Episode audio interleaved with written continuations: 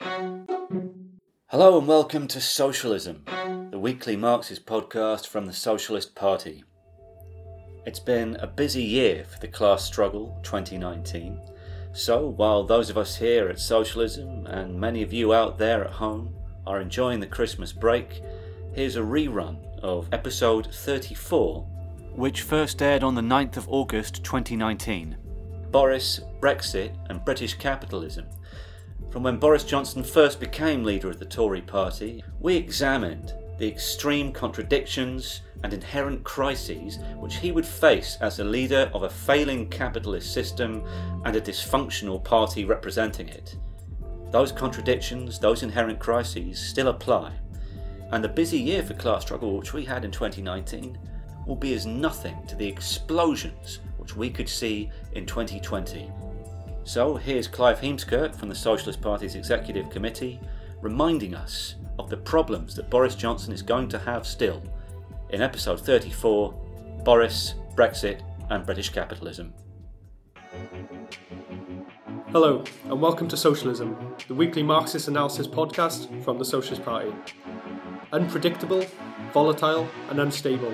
Three words which sum up the situation facing new Tory Prime Minister Boris Johnson. This right wing populist is quick to make promises, but he's presiding over the same slow motion car crash of British capitalism and the Conservative Party that destroyed Theresa May. With a snap election ever more inevitable, this episode we ask what are the prospects for the new PM and for capitalism in Britain? Thanks for that. James Ivens here from the Socialist Newspaper Editors Department.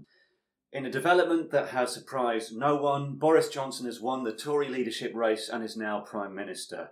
He's immediately made a series of populist announcements promising money here and there to try to distance himself from the dead duck premiership of Theresa May. But in Brexit, he's facing the exact same establishment impasse and must make the exit process and his domestic policies pay for big business and the super rich. This episode will be asking Clive Heemskerk from the Socialist Party's Executive Committee what lies ahead for Boris, Brexit, and British capitalism. Hello, Clive. Hello, James. So, just 92,153 people voted for Johnson to move into number 10. That's smaller than the membership of England's Netball Association. How did this happen? Well, that 92,000 figure is the number of Tory party members who voted for Johnson, with 46,000 voting for Jeremy Hunt, his rival candidate. But that total figure actually shows the completely shallow social base that the Tory party now has. It's is the oldest capitalist party in the world, mm-hmm. in fact, the oldest party in the world. The vast majority of the capitalist class in Britain wanted to remain in the EU. Mm-hmm. After all, it's a bosses club that's implementing Thatcherism on a continental scale. And after the referendum, they had hopes they could reverse the results, if not by a second referendum, as has been done in Ireland and Denmark in the past, at least by getting the best possible Brexit in name only deal. But the problem is they don't have a reliable political instrument to achieve that. Mm-hmm. We are facing, in other words, a crisis of capitalist political representation, and that's shown itself in the election of a maverick figure like Boris Johnson. Mm-hmm. Now, the Tories are profoundly split. They are a capitalist party, but like all capitalist politicians, defending a system that's based on the exploitation of the majority by a small minority. They have to find a way to rule. Mm-hmm. They can't rule in such an open fashion. They can't say we're the party of the 1%, even though they are yeah. the party of the 0.2%, but that's another issue. So they have to try and divide the working class, which they do by ideological means. That includes religious division, sexism, and of course nationalism and its most extreme variant racism. But the problem is that the Tory party too has been transformed since the, the end of class politics, the triumph of the free market over socialism with the collapse of Stalinism, which of course wasn't socialism for us, but it was seen as an alternative to capitalism over 30 years ago. And the Tory party has fallen in membership, mm. had a mass membership of over 2 million in the 1950s, to a membership of 160,000 today, whose main financial contributions is well known last year was to actually die rather than paying their membership subs. You know, turns out that's how they they raise more money that way than from the actual members. And by the way, talk about the Netball Association. Well, 160,000 members, which is the Tories' claim to membership, is actually less than the quarter of a million companies, the 240,000 companies that export to the EU, for example, Mm. and they're not all owned by one individual. They're not even the owners of those companies are in the Tory party at this stage.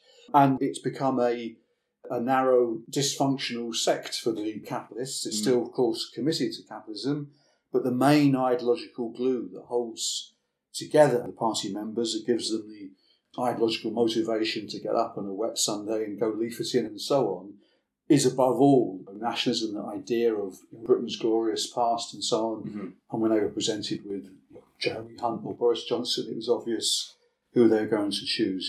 Johnson, over a Remain supporter in the 2016 referendum. Now, you've spoken a little bit about this already, but it's clear that Johnson has a different political style to perhaps traditional Tory leaders. He presents himself, as you said, as a maverick, and alongside the expected tax cuts for the very rich, he's promised more money for elderly care and policing. He's also promised so called free ports, tax free import areas, which he claims will create jobs. Why is he doing all of these things, or at least promising them? Well, that fits in with the point that I've just made. I mean, Mm. actually, Aneurin Bevan put it in a different way. That he was one of the leaders of the left, the Labour Party in the Attlee government in the 1950s.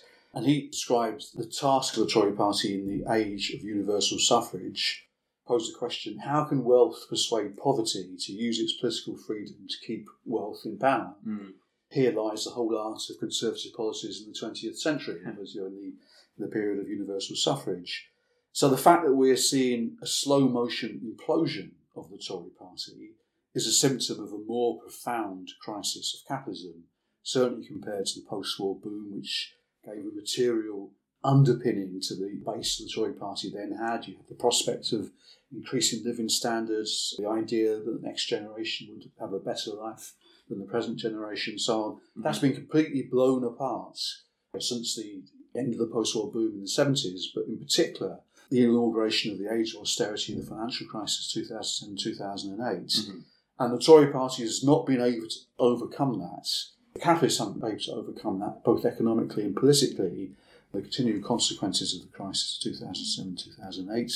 Economically, uh, as we all know, in terms of the persistence of uh, stagnating living standards. Mhm. Politically, in the fact that the Leave vote itself was the product of the age of austerity, two fingers to the establishment in reality, Mhm. and therefore the Tory party or a Tory leader has to find another way, and, and Johnson is doing doing that in populist policies.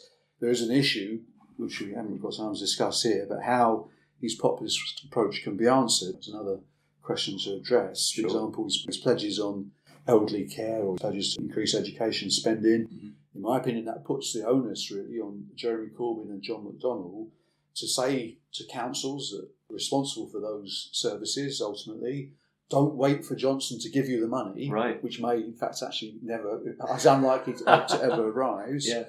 Use your reserves, use your borrowing powers now to properly fund adult social care and schools, and we will reimburse you. And let's see if Johnson is prepared to take on even half a dozen councils. Now took him at his words in inverted commas, called his bluff, and said, yes, we're going to use our reserves and borrowing powers to fund social care now, to make sure there are no further cuts in schools, to fund the deficits that I think two thirds of schools face at the present time. That's the way to answer his populism by actually defining him now, taking those measures to defend workers' living standards and conditions. And of course, we had an earlier podcast which you appeared on, Clive, which went into more detail about how councils do have the power if they hmm. mobilise local resistance in the trade unions, local residents, and so on, council workers, to defy central government cuts. And as you said, to use reserves and borrowing powers to implement budgets which can actually demonstrate in practice today Yeah. what an anti austerity programme would look like. So that's entirely possible. But just to return to Johnson's victory in the Tory leadership contest, he stood as the poster boy for leaving the EU, based, as he said, on this little Englander, as it's been mm. described, mainly small business people, membership of the very small mm. Tory party base. How does his approach to the Brexit negotiation differ to May's? First, just one point on the question of small businesses. Well, actually, over two thirds of Tory party members are retired. so, you know, they're not just like active entrepreneurs. So, Okay. so it really is an ideological remnant, actually, it's congealed in the Tory party at the present time. It's not the finished expression of capitalist interests Mm. from the, the point of view of the system as a whole. But anyway, leave that to one side. On the point about how these approach and negotiations differ to Mhm. May's, well, actually, at a fundamental level, it doesn't. Uh, Right. yeah, that's the first point to say. Because at the end of the day, the EU is merely a series of treaties between 28 different capitalist countries, nation states, and all that Brexit is, formally speaking, is the process of British capitalism resetting its relations with those 27 other European capitalist states. And in doing that, in that process of negotiation, trying to reset relations, both Johnson and Theresa May represent capitalist interests. Sure. They don't represent the interests of the working class. So, at a fundamental level, let's challenge the idea that there's a difference in approach. And actually, even at the level of the type of withdrawal agreement that Johnson can achieve or, or can even aim to achieve, we shouldn't forget the majority of even Johnson's cabinet voted Remain in 2016. Yeah, that's right. Was it 16 ministers in his cabinet? Yeah, so it's at 55, 60%, slightly less than May's cabinet, but majority voted Remain. Johnson himself voted for Theresa May's Brexit deal Mm. in March, that's, Right. you know, what, five months ago. So there is this idea amongst the Remainers for Boris section of the Tory party. Sorry, the Remainers for Boris. Said. Yeah, people like Nicky Morgan's been brought back into the cabinet and so on Sure, yeah. have voted Remain, Amber Rudd's still stuck in there, and so on. The Boris can do, like Charles de Gaulle did in France in 1958 when he came to power, backed up by the Algerian colonialists, promising to preserve France's possession of Algeria, and four years later presided over Algerian independence, faced with the mass movement of the Algerian masses, and so on. And by the way, was in the day of the Jackal film was chased down to face assassination attempts and so on. I'm not sure the European Research Group Tory MPs would quite chase down Johnson in that way. But Sure. by the way, they would remove him. And that's the point. It comes back to the dysfunctional character of the Tory party. There's a lot of talk about Johnson's position being bluff, programs on game theory, and stuff like that. Mm. And there is that hope that possibly, if anyone can get away with selling a Theresa May type deal, you know, slightly modified, obviously cosmetically modified, it could be somebody like Johnson. But on the other hand, there is that hardcore of the extreme ideological Brexiteers who will resist that. Now, he's presiding over the same Tory party and the same parliament that was utterly incapable of reaching any agreement on leaving the EU. And you've pointed out how fundamentally he doesn't have a different approach. And of course, how could he, No. given that behind all these negotiations, this game playing going on at the top, there are multi billion pound and multi billion mm. euro multinational mm. industries who aren't just going to accept the outcome of some gentleman's agreement. What is the way forward? What's going to happen there? Well, who knows? I must admit, I, I do remember the Private Eye cartoon before, I think it was Christmas before last, where they had Scrooge in bed and it was the ghost of Christmas future haunting him. and the Scrooge figure says, you're so clever, tell us what happened over Brexit. and the ghost says, uh, to try to find a, a way through the parliamentary impasse is very difficult for them. Now, as I mentioned, of course, the EU 27 is saying they won't renegotiate the withdrawal agreements, but they could amend the political declaration which accompanies it. Right. But that won't be enough. For So, what's the political declaration? Okay, so the withdrawal agreement is meant to deal with the, the basics of citizens' rights, the divorce payments, mm-hmm. the nature of the transitional period, and Northern Ireland. Yeah. right. Ti- all tiny details. Yeah. That's one in particular, tiny detail. And and that's all it does. Everything else about future relations was contained in the political declaration, which isn't a legally, internationally legally binding document okay. in the same way as the withdrawal treaty is actually a treaty. And therefore, you, know, you could see an amendment in the political declaration. There's a commitment to customs arrangements, which allows for the border in the north of Ireland to remain open and so on. So you could see some amendment to that, but that's still committing to Britain remaining in a customs union, which actually is the way that Corbyn has posed the position in relation to the backstop. And that won't satisfy the European Research Group, the ideological Brexiteers. Yeah. And The reality is the Tory party is split. When Parliament reassembles in September, I think there will be a vote of no confidence tables, and I think the question of a general election is almost certain at some point in the autumn. But the Tories and the Blairites as well, so far, seem to have done everything in their power to avoid a general election. Why is that? Well, historically, in this situation when you have the, the Tory party showing its dysfunctionality from the hmm. point of view of the capitalists, they would be looking in this situation to send in the second 11 and just after the England's Ashes uh, collapse. That's not a bad approach, actually. But they were looking to send the second 11.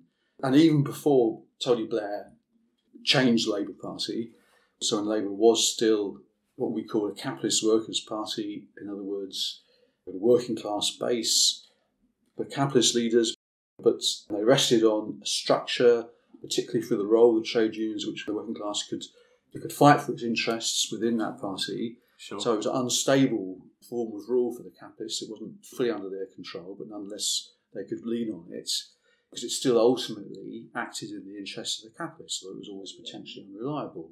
So historically, they were always able to call on the second eleven, and under Tony Blair, actually, New Labour was the first eleven. Yeah. You know, in reality, because he so thoroughly sterilised the Labour Party from the influence of the working class, both politically, in terms of the abolition of Clause Four, the Labour Socialist Clause, and organisation, with the diminution of the role of the unions, the elimination of the role of the conference deciding policy, and so on. Mhm. Now, Corbyn's victory in 2015 created a new danger for the ruling class. It reopened the possibility of the working class finding political representation through the Labour Party Mhm. and the possibility then of the renewal of socialist ideas on a mass basis. Now, we can say, this September will be four years after Corbyn's leadership, Yeah. that the opportunity has not been seized, really, Yeah. organisationally and politically, to re-transform the Labour Party into a workers' party under the control of the working class, fighting for a socialist programme. And, and in many ways, a Corbyn-led government would have some similarities to the minority Labour government in 1924, which was at that time Labour was a new party. Mhm. In that sense, it had 191 Labour MPs, there was 159 Liberal MPs, and 259 Tories. So Labour was a minority government in Quite a small one. 1924, exactly. Yeah. Only this time, that Liberal bloc Yes. is in the Parliamentary Labour Party. So you've Yeah, got, yeah. you know, So it'd be like a minority. well, precisely, exactly, exactly, within the Labour Party. Yeah, you know. But nonetheless, even the 1924 Labour government still had enormous expectations placed on it. Mhm. We always have to distinguish between the consciousness of the mass of the population and the more critical layer.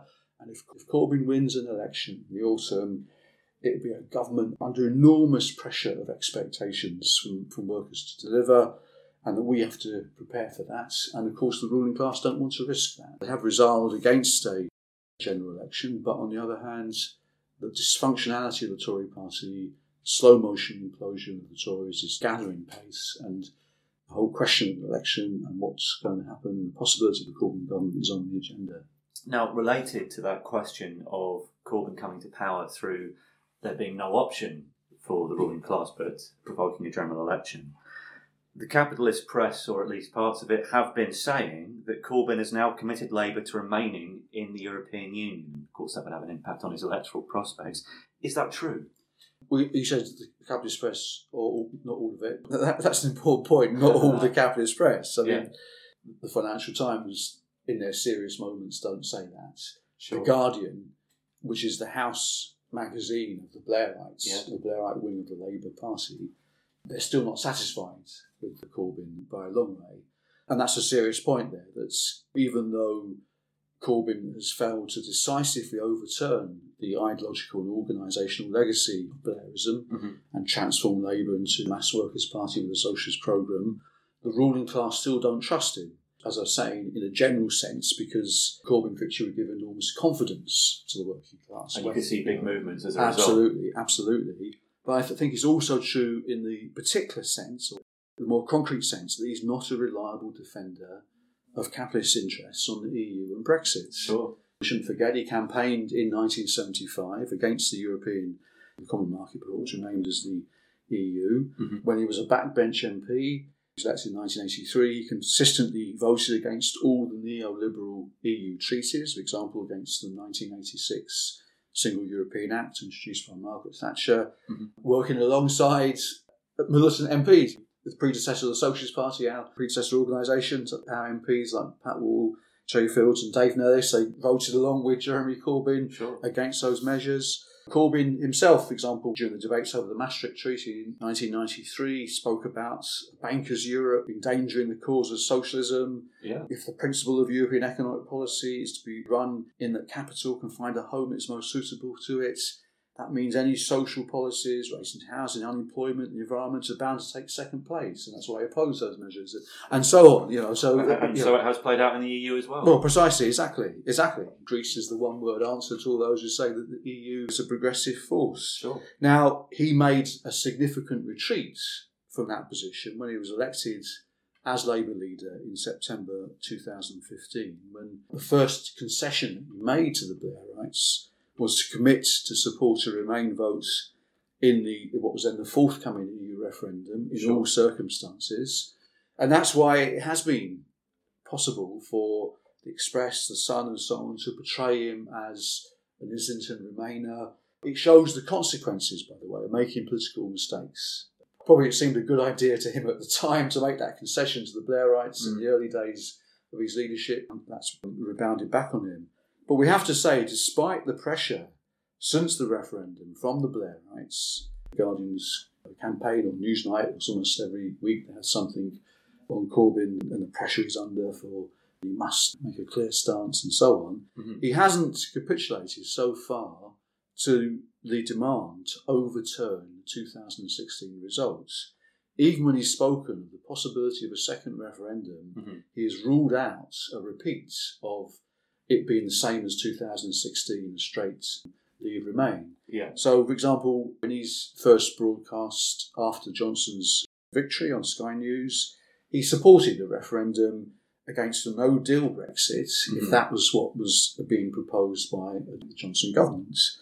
But he also said, and this has been consistent his position, that if Labour won a general election, he would reopen talks with the EU about uh, reaching a Brexit withdrawal agreement. And if you think about it, if he got a Brexit withdrawal agreement, which the bottom lines of not accepting EU rules on state aids, not accepting the EU rules on compulsory tendering of public contracts and so on, Yeah. then why would he campaign against that in the second referendum? So he's not a reliable representative, because particularly those issues are the things which the capitalists like about the EU. Uh, Barriers to nationalisation. Exactly, precisely, exactly. So that's why the campaign is being stepped up by the Blairites and the establishment media against Corbyn's leadership. He's not a reliable uh, defender of capitalist interests. Could be subject to pressure in relation to domestic politics as well. And of course, as you said, the enormous Uh, enthusiasm and potential movements which a Corbyn Yeah. government could inspire, that would be a changed situation for Yes. negotiating with Europe, and that could put them under pressure to actually, Yeah. with a very different situation in terms of relations within Europe and a different negotiating team. Now, as you said, the Blairites are organising, have been organising openly against Corbyn since he was elected leader of the Labour Party. That organising against him is ever more open, isn't it? So, what form do you think the Blairite insurgency might take? Well, they face a dilemma from a number of angles. First of all, very belatedly, the Labour NEC has started the trigger ballot process, although it's it's still very drawn out. It's, So, the trigger ballot process, this is where you can change the candidate at the next general election. so Basically, sitting yeah. MP. although, as far as I can see, the timetable that's started means it's cabinet members first. Sorry, shadow cabinet members first, and then it goes on to other constituency parties, and, and therefore, over the summer, in the shadow cabinet members' seats, local Labour parties and affiliated organisations, the trade unions or, or the co-op, and so on, are being asked: Do they want to move to a full reselection of their MP, or are they satisfied with their existing MP? and that is then going to go out to the backbenchers. Mhm. Now, having said that, that's still a long process, which a snap general election, if it's forced in early September for October, would still mean that Yvette Cooper, who's a backbencher, Hilary Benn, who's a backbencher, might not face a trigger ballot. So Mm. that's not sufficient. Corbyn should have backed mandatory reselection, period. He's had four years to make those organisational changes that haven't happened. A mandatory reselection would be that every time Exactly. there's an election, Precisely. there is just a exactly, contest. exactly, full stop. Yeah, No extra levels exactly, or anything like exactly. Yeah, but nonetheless, the noose is dangling for some Blairites, to say the least. So you know, that's given them an extra impetus to to move. Whether they mount a direct leadership challenge to Corbyn, like they did in the summer of 2016, with Owen Smith as the unlikely standard bearer, or make a declaration in Parliament, form a new parliamentary party of a more substantial character than Change UK. that. That wouldn't be Um, difficult. Yeah, well, well, that's that's right, absolutely. But let's be clear: Tom Watson has been organising seminars for backbench MPs on how to survive a trigger ballot process, and apparently 160 of them have taken taken it up. Really? Exactly, but that He's shows. got this group now as well. Oh yes, that's right. Social Exactly. Democratic Yes, group. exactly. It was organised under that banner. yeah. Right. But that shows the level. That shows what we're talking about. The parliamentary group is 245. Mm. So if, if you're looking at 150 plus who are with Watson, which is probably an accurate reflection, Mm. that would become the opposition if they were to split. Mm. So that's another variant in the autumn, actually. If there's a vote of no confidence in Johnson, Mhm. and then you've got 14 days to form a new government, that could be a block. That could be the force that provides a new prime minister. Actually, then to ask for extension on Article 50 with the EU. Well, the Blairite Social Democratic. group. Absolutely, precisely. As a parliamentary group, as a parliamentary party, in effect splitting away. That's a possibility, but that's that's a very risky gamble. Mm. Actually, for Watson to challenge Corbyn for leader is a risky gamble. Yeah. If he loses again, like Smith did. Mm. But then to split away, split the parliamentary party and to form a new parliamentary group and leave Corbyn with, I don't know, 50 to 80 MPs, Mhm. the third party in Parliament is the Labour Party, that's handing the Labour Party over to Corbyn and the left But it would be quite a small party in Parliament. in Parliament, but on the other hand, some councillors would go with the Social Democratic group, Mhm. Watson group, but then also that leaves open those who are left, the trade unions, Mhm. where would they go? Mm. Where would the bulk of the membership go? Mhm. The Socialist Party would once again apply for affiliation because, actually, by the way, the Jewish Labour movement would disaffiliate, I suspect. The Yeah, Party sure. may disaffiliate, so there'd be vacancies for new affiliated Yeah. organisations. There'll be left trade unions that aren't affiliated, like the PCS, the RMT. Sure. So say, well, look, let's we want to affiliate, but we want the new Labour Party reconstitute, or the small parliamentary Labour Party which you lead, to have more democratic structures. Why should the parliamentary party maintain the weight when it's half its members have defected? So that you know, that really is a It's a card you can't play more than once. So it could actually end up transforming a Labour Party around Jeremy Corbyn Yeah, into absolutely. a much larger, more effective, more Yes. ideologically clear organisation, Precisely, which could smash absolutely, them. absolutely, absolutely. And actually, there's only ever been one national government that was in the, the 1930s. Something like Grand Coalition government. Yeah, well, that's right, exactly. But normally, a national government is considered or prepared or discussed after a period where a section of the working class has become demoralised through the experience of Labour in power Right. implementing capitalist policies. And that isn't the case now. And that's why it's a particular gamble, because it would leave the Labour Party in the hands of the left, still with the brand of Labour, facing a chaotic situation. Even, by the way, the whole idea of Britain remaining in the EU, first thing that comes up is will Britain get the rebate that it's had since the 1980s in the new EU budget? Mm. For example, even tiny details like that. Yeah. There'd be hard negotiations there, Sure. and there'd be outrage amongst big sections of the working class that the referendum result has been overturned. So sure. it will be a period of flux. It's a card that has to be very carefully used. And therefore, I think the main point to draw from that, from us, of the Labour movement, is that we can have no compromise with the Blairites, with the Watsonites. Uh, the working class must organise Mm. still to make sure that the possibilities that were there in the Corbyn leadership for Labour to be retransformed into a mass workers' party with a socialist programme are, are seized in the next period. Can we expect any of these strategies from the various different representatives of capitalism, the Tories, the Blairites, and so on, to result in a return to the business as usual politics of before the 2007 to 8 financial crash? to which I think the answer is clean no. if we're just talking about the, the, disintegration of the oldest capitalist party in the world mm.